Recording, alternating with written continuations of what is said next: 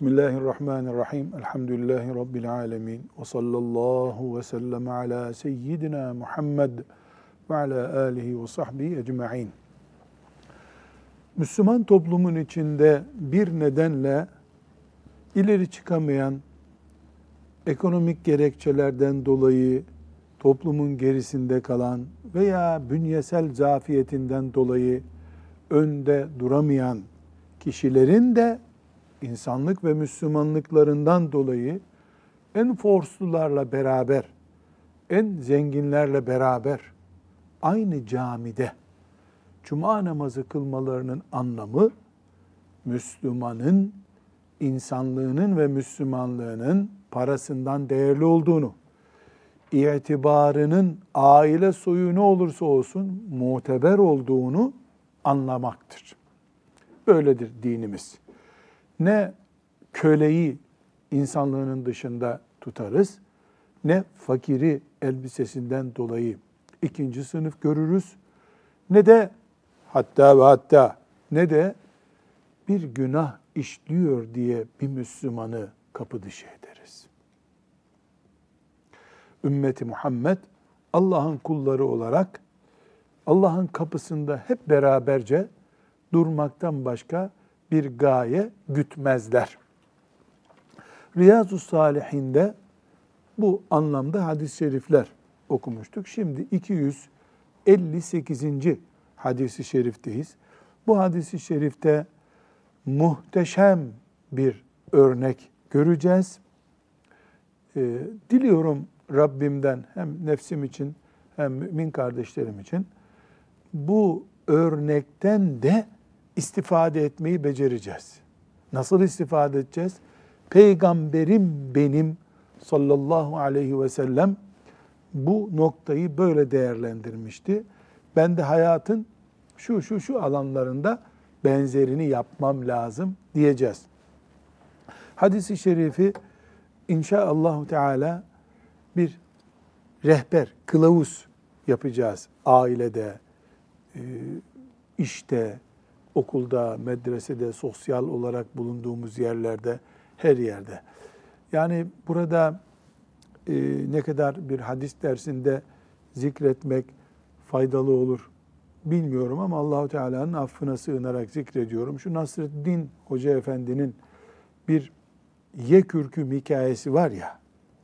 Hani Nasreddin Hoca'yı bir ziyafete çağırıyorlar da o da günlük kıyafetiyle gidiyor. Kimse bir hoş geldin bile demiyor, ortada kalıyor. Eve dönüyor işte ya da bir yerden bir kürk buluyor, pahalı bir kürk giyiyor.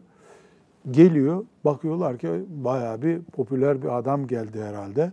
O şöyle buyurun, şöyle buyurun diyor. Onu sofranın uygun bir yerine oturtuyorlar. O da kaşığı eline alıyor da ağzına götürecek ya da kürküne götürüyor. Ye kürküm ye, seni çağırdılar diyor. Yani vaki midir böyle bir şey bilmiyorum ama muhteşem bir şey. İşte bu manzara ümmeti Muhammed'in içinde olamaz. Adeta Nasruddin Hoca bu fıkrasıyla gerçekten böyle bir şey olduysa muhteşem bir ders vermiş oldu. Ümmeti Muhammed kürke göre adam değerlendirmez. İnsanlığa göre değerlendirir. Müslümanlığa göre değerlendirir. Allah'ın Müslüman olduğu için cennetine koymayı uygun bulduğu bir kulu biz nasıl mesela toplantımıza almayı uygun bulmayız? Bu ümmeti Muhammed ahlakından uzak bir iştir. Bu mesajı veriyor şimdi okuyacağımız hadisi şerifler. Bu hadisi şerifi Bukhari, Müslim, Ebu Davud ve İbn Mace rivayet ediyorlar. Allah onlara rahmetiyle muamelede bulunsun. Bu e, hadisi şerif diliyorum Rabbimden hepimize ibretler oluşturacak. Sonra da hangi dersler çıkması gerekiyor bu hadisten onu da inceleyeceğiz inşallah Teala. Hafız Efendi oku bakalım Ebu Hureyre radıyallahu anh'ın hadisini. Ebu Hureyre radıyallahu anh'ten rivayet edildiğine göre siyah bir kadın veya siyah bir genç Mescid-i Nebevi'yi süpürürdü. Bir ara Resulullah sallallahu aleyhi ve sellem o kadını ya da o genci göremeyince onun nerede olduğunu sordu. Öldü dediler. Peygamber sallallahu aleyhi ve sellem Efendimiz bana haber verseydiniz ya buyurdu. Sahabiler o kadını veya o genci önemsememişlerdi. Resulullah sallallahu aleyhi ve sellem sözüne devamla bana mezarını gösterin buyurdu. Mezarını gösterdiler. Resulullah sallallahu aleyhi ve sellem onun cenaze namazını kıldıktan sonra şöyle buyurdu. Bu kabirler orada yatanlar için zifiri karanlıktır. Üzerlerine kılacağım namaz sebebiyle Allah Teala onların kabirlerini aydınlatır. Sallallahu aleyhi ve sellem. Sallallahu aleyhi ve sellem. Ne muhteşem bir manzara. Başka e, rivayetlerde siyah derili yani zenci bir kadın olarak geçiyor. Herkes Peygamber sallallahu aleyhi ve sellem Medine'ye gelince e, bir Müslüman olarak peygambere yardım etmiş. Kimi evini emanet etmiş. Kim gibi? Halid bin Zeyd radıyallahu anh gibi. Kimisi getirip çocuğunu teslim etmiş sana hizmet etsin ya Resulallah diye. Kimisi hurma vermiş, kimisi çorba vermiş. Herkes bir şey yapıyor. Yani imece usulüyle Medine kuruyorlar diyelim. Bu kadıncağız da para yok pul yok herhalde. Ben de gideyim Resulullah sallallahu aleyhi ve sellemin namaz kılıp kıldırdığı mescidi temizleyeyim düşünmüş. Adet edinmiş bunu. Gelmiş mescidi temizliyor. Belki haftada bir gün ya da iki gün ne kadarsa temizliyor. Bir gün kadın ölmüş. Ölen kadını e, mahalleliler defnetmişler. Sonra herhalde Resulullah sallallahu aleyhi ve sellem mescitte bir kirlilik mi gördü, ne gördüyse ya bir birisi buraları temizliyordu ne oldu? diye sormuş. Bunlar da ya Resulallah vefat etti gömdük demişler. E bana niye haber vermediniz buyurmuş. Me- Meğer ki ashab-ı kiram yani önemsemiş her şeyi Resulullah sallallahu aleyhi ve selleme haber verip meşgul etmeyelim diye herhalde düşünmüşler. Resulullah sallallahu aleyhi ve sellem bana mezarını gösterin. Nereye gömdünüz onu buyurmuş. Şuraya gömdük diye işaret etmişler. Gidip orada üzerine cenaze namazı kılmış.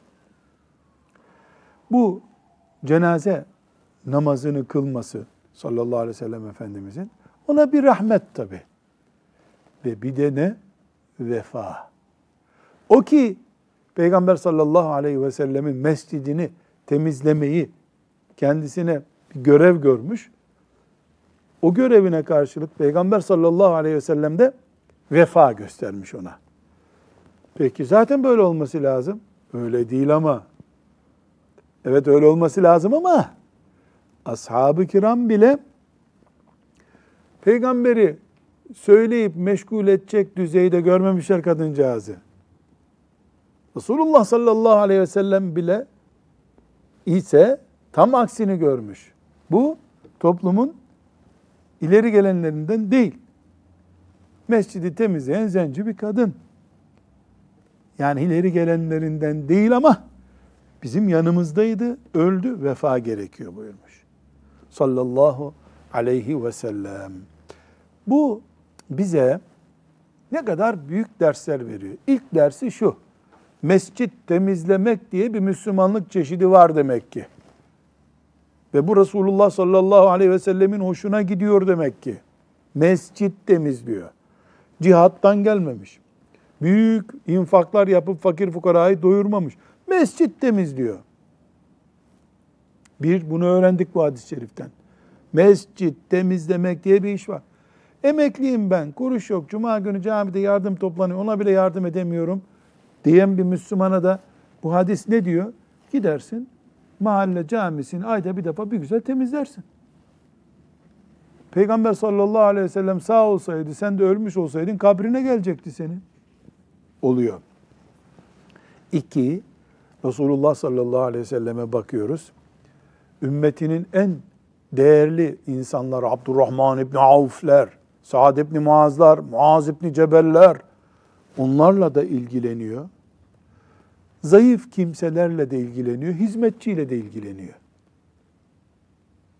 Sa'd İbni Muaz, Muaz İbni Cebel gibi Uhud dağı gibi adamlar Peygamber sallallahu aleyhi ve sellemin alakasına muhatap oluyorlar. Bir zenci kadın orada çalıları temizliyormuş. O da Peygamber sallallahu aleyhi ve sellemin ilgi alanında. Bu neyi gösteriyor? Resulullah sallallahu aleyhi ve sellemin ümmetine düşkünlüğünü, ümmetinin içerisinde zengin, fakir, zavallı, garip ayrımı yapmadığını gösteriyor. O zaman sen Salih Efendi inşallah büyük bir alim, bir hoca efendi olduğun zaman zenginler geldiğinde onlara ayağa kalkıp karşılıyorsun da gariban bir talebe geldiğinde ne istiyorsun oğlum diyorsan sünnete aykırı yaşıyorsun. O zaman ehli sünnet lafla oluyorsun sen demektir. Tam sünnete ehil nasıl olur insan? Hizmetçini bile bir patron gibi, zengin gibi Allah'ın kulu diye, şeriat erbabı diye saygıyla karşılamakta aynı eşit tutarsan, heh, sünnete ehil insansın demektir. Burada bir ders daha çıkıyor. Nedir o? Demek ki demek ki hiçbir iyilik yapamadığı zaman Efendimiz sallallahu aleyhi ve sellem dua etmeyi de iyilik görüyor. Kadın öldü. Gömüldü. Allah rahmet etsin. Demeyi de bir iyilik görüyor. Bunu da büyütüyor. Cenazesine gidiyor. Yani cenazesinin gömüldüğü yere gidiyor. Cenazesini kılıyor. Ve üstelik de zor yer oralar, karanlık yerler bu mezar diye uyarıda bulunuyor. Bunu da derse ve ibretlik bir konuya çeviriyor. Buradan da kendimize ders çıkardık şimdi. Ne dersi çıkardık? Hiçbir şey yapamayan dua yapar ya. Mümin kardeşine dua yap en azından. Bir plaket vermekten milyon kere daha iyi bu. Ha tabii samimi bir şekilde Allah razı olsun ne demektir onu düşüneceğiz ayrı bir konu. Bir başka mesele daha var. Cenaze namazı meselesi. Niye ashab-ı kiram Efendimiz sallallahu aleyhi ve selleme haber vermediler bu kadının cenazesini? Şundan dolayı. Cenaze öldüğü zaman bir müminin cenazesi kılınması farzdır. Ama kifaye farzlardandır. Ne demek kifaye farzlardandır? 100 kişiyiz, 3 kişi yaparsa bu işi bize sorumluluk kalmaz. Mesela biz burada 7 kişiyiz şu anda. Dışarıdan biri gelse, selamun aleyküm dese, bizim ona ve aleykümüsselam dememiz farz oluyor bize. Müslümana cevap vereceğiz. Ama bir tanemiz Hafız Fatih ve aleykümüsselam dese hepimiz bu farzı yerine getirmişse sevap onun olur biz vebalden kurtulmuş oluruz. Hepimiz beraber ve aleykümselam desek sakıncası var mı? Yok canım. Sevabımız artar. Hepimiz sevap kazanırız. Ayrı bir mesele. Buna farzı kifaye diyoruz. Ne demek kifaye? Bir kişi yetiyor demek. İki kişi yetiyor. Efendimiz sallallahu aleyhi ve selleme bunu haber vermediler. Niye haber vermediler? Biz yapsak yeter diye haber vermediler. Yoksa Efendimiz'e derlerdi filanca kadın öldü buyur cenazesine ya Resulallah derlerdi. Cenaze namazının hükmünü de böylece konuşmuş oluyoruz. Cenaze namazı kılmak sadece ölüyü rahmete kavuşturmak değildir. Aynı zamanda müminler de büyük sevap kazanırlar cenaze kılmakla. İbni Ömer radıyallahu anhuma olacak zannediyorum. O hadisler gelince orada okuruz. E, dikkatinden kaçmış bazı cenazelere gitmemiş. Sonra bir yerde bir sahabe diyor ki Resulullah sallallahu aleyhi ve sellem buyurmuştu bize bir cenaze kılan mümine şu kadar kıntar sevaplar var. Yani tonlarca manasında sevaplar var. Durmuş elini şakağına koymuştu. Eyvah ben ne dağlar gibi sevaplar kaybettim o zaman demiş. Geçen hafta bir cenazeye gitmemiştir mesela. Müminler cenaze namazına katılmalıdırlar. Ama orada sigara içmek, cep telefonuyla görüşmek, ilk defa buluştuk ya epeydir görüşmüyorduk diye cenazede muhabbet etmek için değil, tefekkür için. Orada dua etmek için e, mezara konan kimseye. Mezarlıklar ibret yerleridir, dua yerleridir, buluşma ve selamlaşma yerleri değildir. Böyle düşünüyoruz. Bu hadisi şeriften Resulullah sallallahu aleyhi ve sellemin tevazuunu da görüyoruz. Ya Allah bu ne tevazu ya. Kim bilir o kadının cenazesiyle ilgilenmekten 10 dakika önce, o olaydan 10 dakika önce Cebrail ile oturuyordu. Milyarlarca melek etrafında dönüp duruyorlardı. Ama o gariban bir Müslümanla meşguldü. Tevazu bu, ümmete hatırası da bu, sünnet adamı olmak da budur. Mümin mi mümin? Tevazu göster. İnsanlığını yap sen. E peki o kaba olursa ya onu da Allah görüyor sana ne? Biz mütevaziliğimizi ve insanlığımızı göstereceğiz. Rabbim bu hadisi şerifle amel eden kullarından kılsın bizi diye dua edelim. 259. hadisi şerif. Bu hadisi de Müslim rivayet ediyor. Ee, yine Ebu Hureyre radıyallahu anh'tan dinleyeceğiz. Bu deminden beri konuştuğumuz şeyleri önümüze çizilmiş olarak koyuyor Efendimiz sallallahu aleyhi ve sellem. Hafız kardeşim Arapçasını da okuyalım ola ki şefaate nail oluruz. An Ebi Hureyre radıyallahu anhu kâle, kâle Resulullah sallallahu aleyhi ve sellem, Rubbe eş'ase eğbera medfu'in bil ebvâbi lev akseme alallahi le eberrahu. Bir daha oku hadisi şerifi. Rubbe eş'ase eğbera medfu'in bil ebvâbi lev akseme alallahi le eberrahu. Bir daha oku. Rubbe eş'ase eğbera medfu'in bil ebvâbi lev akseme alallahi le eberrahu. Rubbe eş'ase eğbera medfu'in bil ebvâbi lev akseme alallahi le eberrahu. Evet. Ebu Hureyre radıyallahu anh Resulullah sallallahu aleyhi ve sellemin şöyle buyurduğunu söyledi. Saçı başı dağınık, eli yüzü tozlu, kapılardan kovulmuş öyleleri vardır ki bu şöyle olacak diye yemin etseler Allah onların dediğini yapar. Ya Rab bir daha. Saçı başı dağınık, eli yüzü tozlu, kapılardan kovulmuş öyleleri vardır ki bu şöyle olacak diye yemin etseler Allah onların dediğini yapar. Ya Rab elhamdülillah. Bir şerhe ihtiyacı var mı bu hadis-i şerifin? Şerh yapsak yazık ederiz. Yazık ederiz. Saçı başı dağınık, tarak bile yok adamda. Eli yüzü tozlu, krem yok, pudra yok, kuaför görmemiş, sabun görmemiş, kapılardan kovulmuş.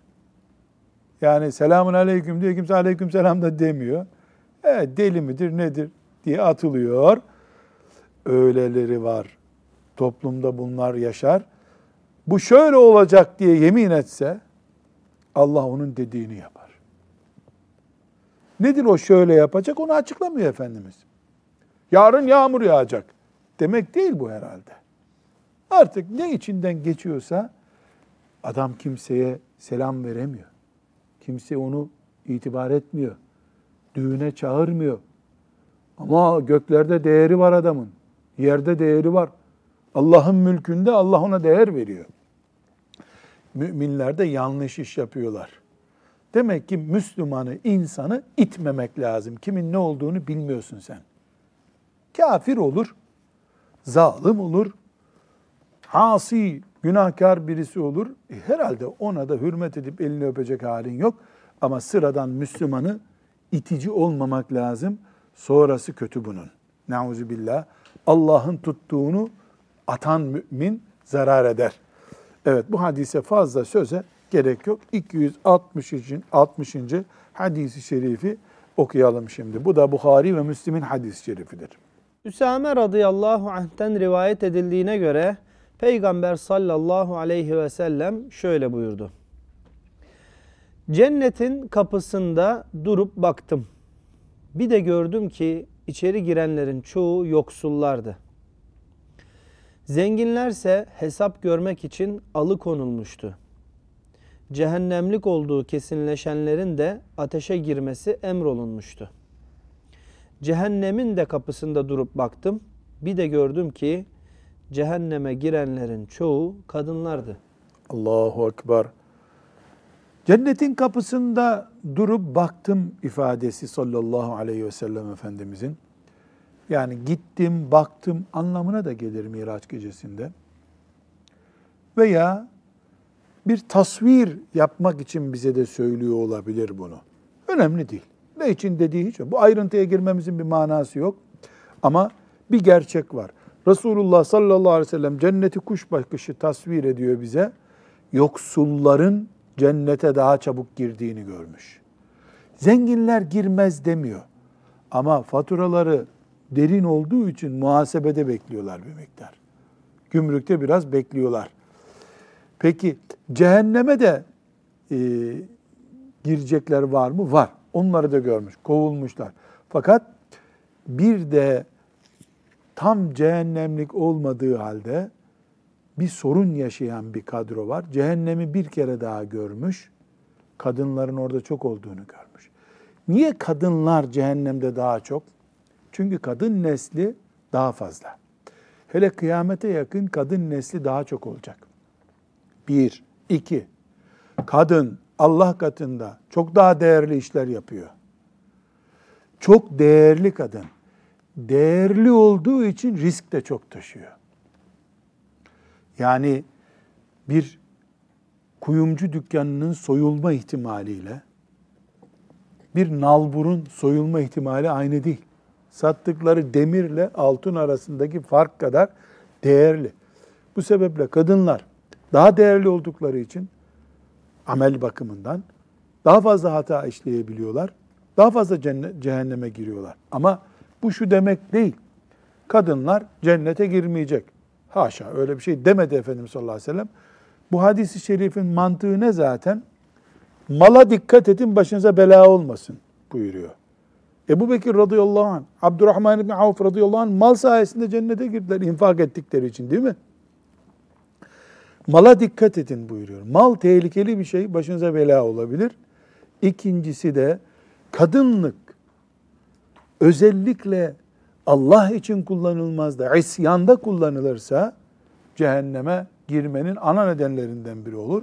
Yoksa ne mal olduğu gibi cehennemlik demektir, cennete girememek demektir, ne de kadınsın dolayısıyla hep cehenneme gireceksin demektir. Böyle cahilce bir anlayışı e, tefekkür etmek bile mümkün değil. Resulullah sallallahu aleyhi ve sellem Efendimiz ikaz ediyor ümmetini. Aman dikkat edin buyuruyor sallallahu aleyhi ve sellem Efendimiz. Şimdi 261. hadisi şerife geldik. Riyazu Salihin kitabının yine Ebu Hureyre radıyallahu anh'tan bu hadis-i şerif Riyazu Salihin kitabının en uzun hadisi şeriflerinden biri bu hadis-i şerifte. Bugüne kadar Kâb ibn Malik'in o uzun hadisini okuduk değil mi? Tevbe ile ilgili o ilk bablardaydı. Bu hadis-i şerifte biraz uzunca yani çok uzun derken böyle saatler sürecek kadar değil ama uzunca bir hadis-i şerif. Hadis-i şeriften e, güzel hükümler çıkacak. Belki pek çok Müslümanın duymuş olduğu bir konudur bu. Cüreyç isimli bir zat e, annesine karşı bir ihmalde bulunuyor. Aslında hata bile denmesi zor. İhmalde bulunuyor. Onun karşılığında bir sıkıntı çekiyor. Hepimiz e, ders olarak bunu dinlemek zorundayız ama e, öyle zannediyorum ki hadis-i şerif böyle iki sayfa kadar olduğu için belki ya bu hadis-i şerif neydi diye zihnimizde bir bölümü kalmayabilir. Şöyle o zaman not alsın bizi dinleyen can mümin kardeşlerimiz. E, desinler ki 261. hadisi şerifini Riyazu Salih'ini biz akşam bir daha evde okuyacağız diyelim. Hem ibretimiz ibretimiz artmış olur hem de e, salavat getirmiş oluruz hiçbir şey olmasa bile. Şimdi Hafız Efendi e, hadis-i şerifi okuyalım. Ebu Hureyre radıyallahu anh'ten rivayet edildiğine göre Peygamber sallallahu aleyhi ve sellem şöyle buyurdu. Beşikte sadece üç kişi konuştu. Bunlardan biri Meryem'in oğlu İsa aleyhisselam, diğeri Cüreyç'le macerası olan çocuktur. İki kişiyi örnek veriyor sallallahu aleyhi ve sellem. Bunlar e, beşikteyken konuşmuşlar. Yani beşikteyken ne demek? Kalkıp yürüyemediği zaman, kundaktayken konuşmuşlar. E, biri İsa aleyhisselam, onu biliyoruz. E, Meryem annemize eğri gözlerle bakınca Yahudiler, Meryem annemiz de bebeğe işaret etti. Bebek de konuştu. Bu e, kim olduğunu anlattı İsa aleyhisselam. Böyle 3 yaşında bir çocuk değildi o zaman. Kundaktaydı henüz. Konuştu. Bu birinci mucize. Bir de Cüreyç ile ilgili bir olay var. Şimdi o Cüreyç olayını izliyoruz. Cüreyç ibadete düşkün bir kimseydi.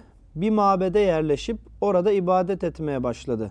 Evet, eski ümmetlerde var bu. Dağa çekiliyorsun ya da bir kulübe yapıyorsun. Ömrünün sonuna kadar orada namaz kılıyor, tövbe ediyor, istiğfar ediyor. Onu yap. Bu böyle bir kadınmış.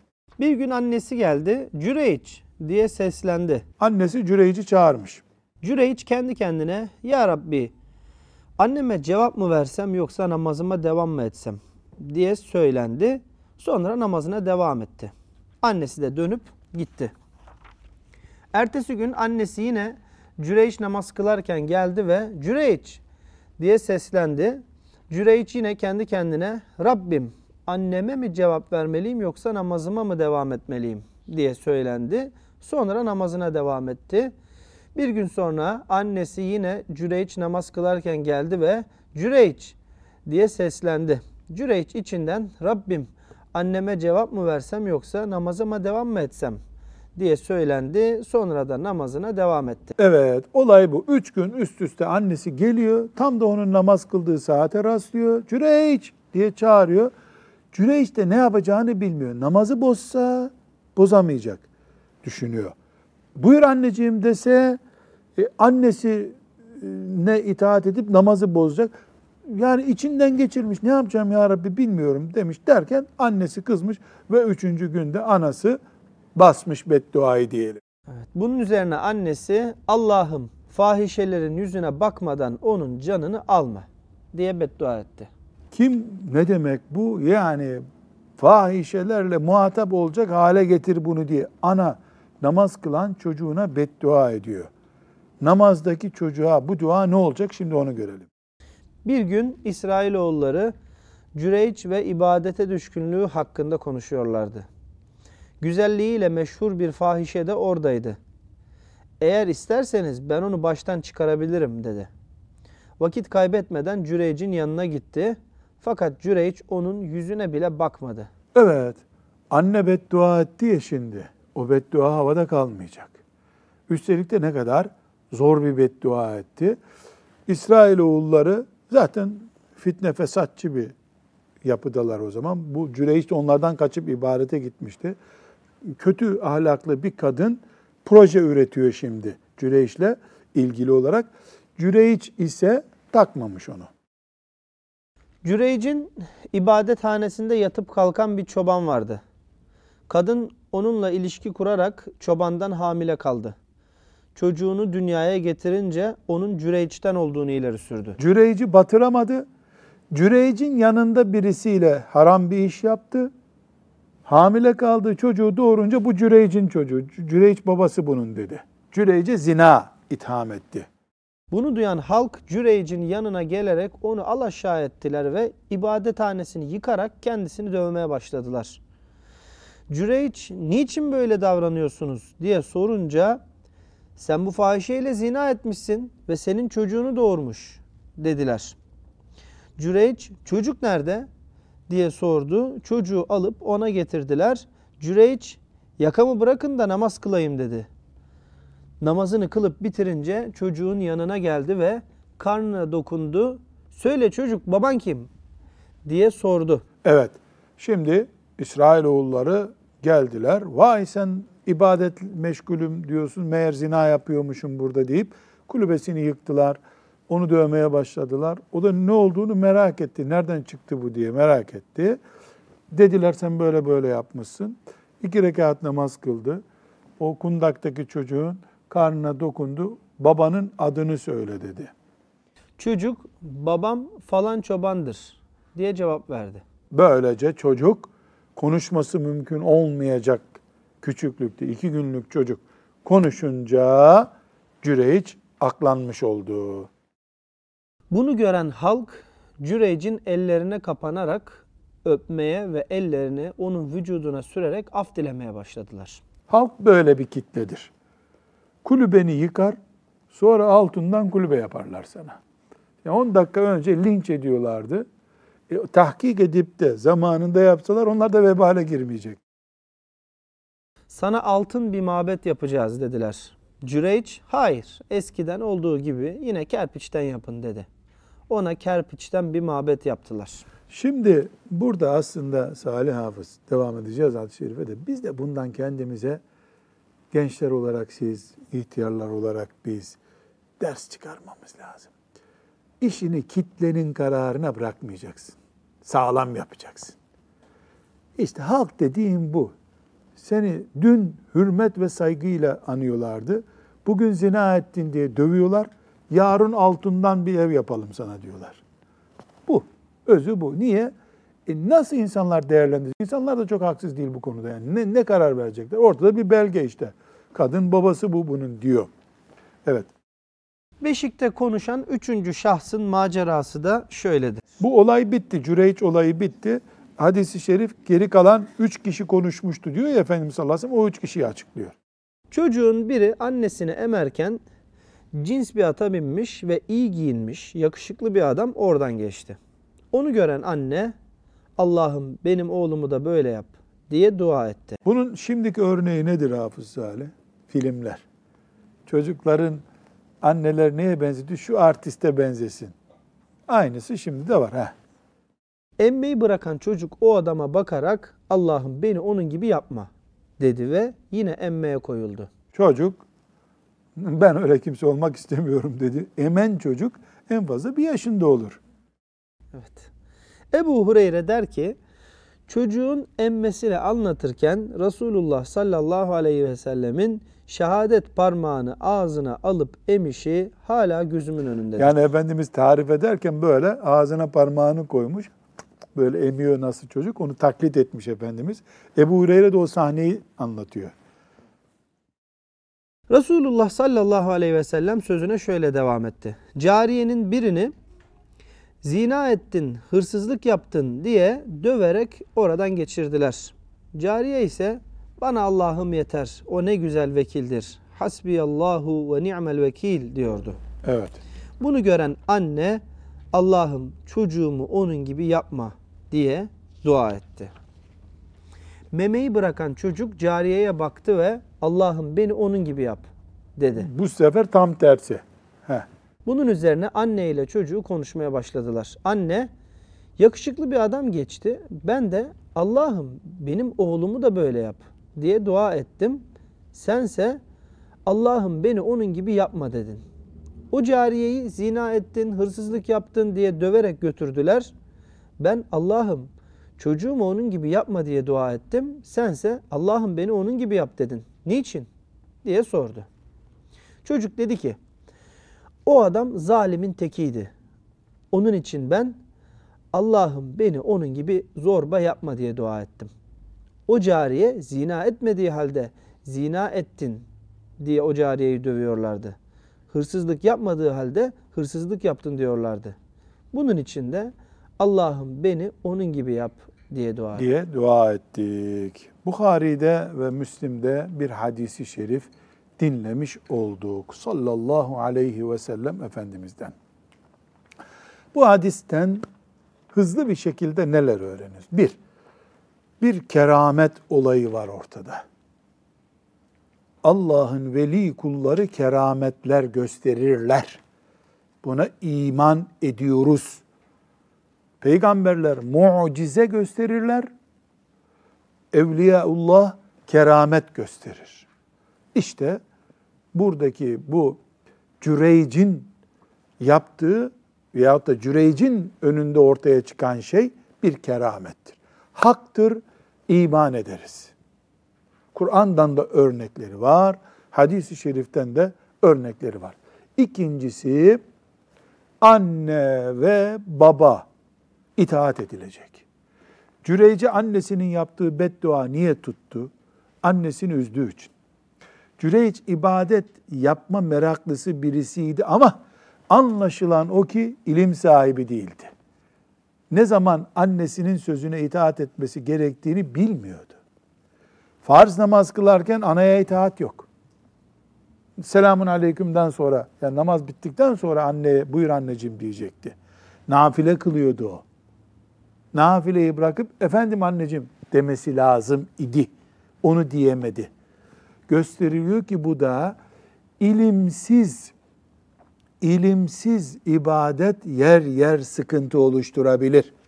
Bir ilmuhal kitabını okumadan cihada da gitmemek lazım. Tuvalete abdest almaya da gitmemek lazım. Kaş yaparken göz çıkarabilir insan. Bir ilmuhal kitabını şöyle üniversite imtihanına hazırlanıyor gibi çalışmak gerekiyor. İşte Cüreyç'in örneği bu. Allah dostu veli bizzat ama bilgi eksikliği zaten ne diyor? Allah'ım ben ne yapayım şimdi diyor. Anneme mi buyur diyeyim, namazıma mı devam edeyim? Sıkıntı geçirdi. Evet.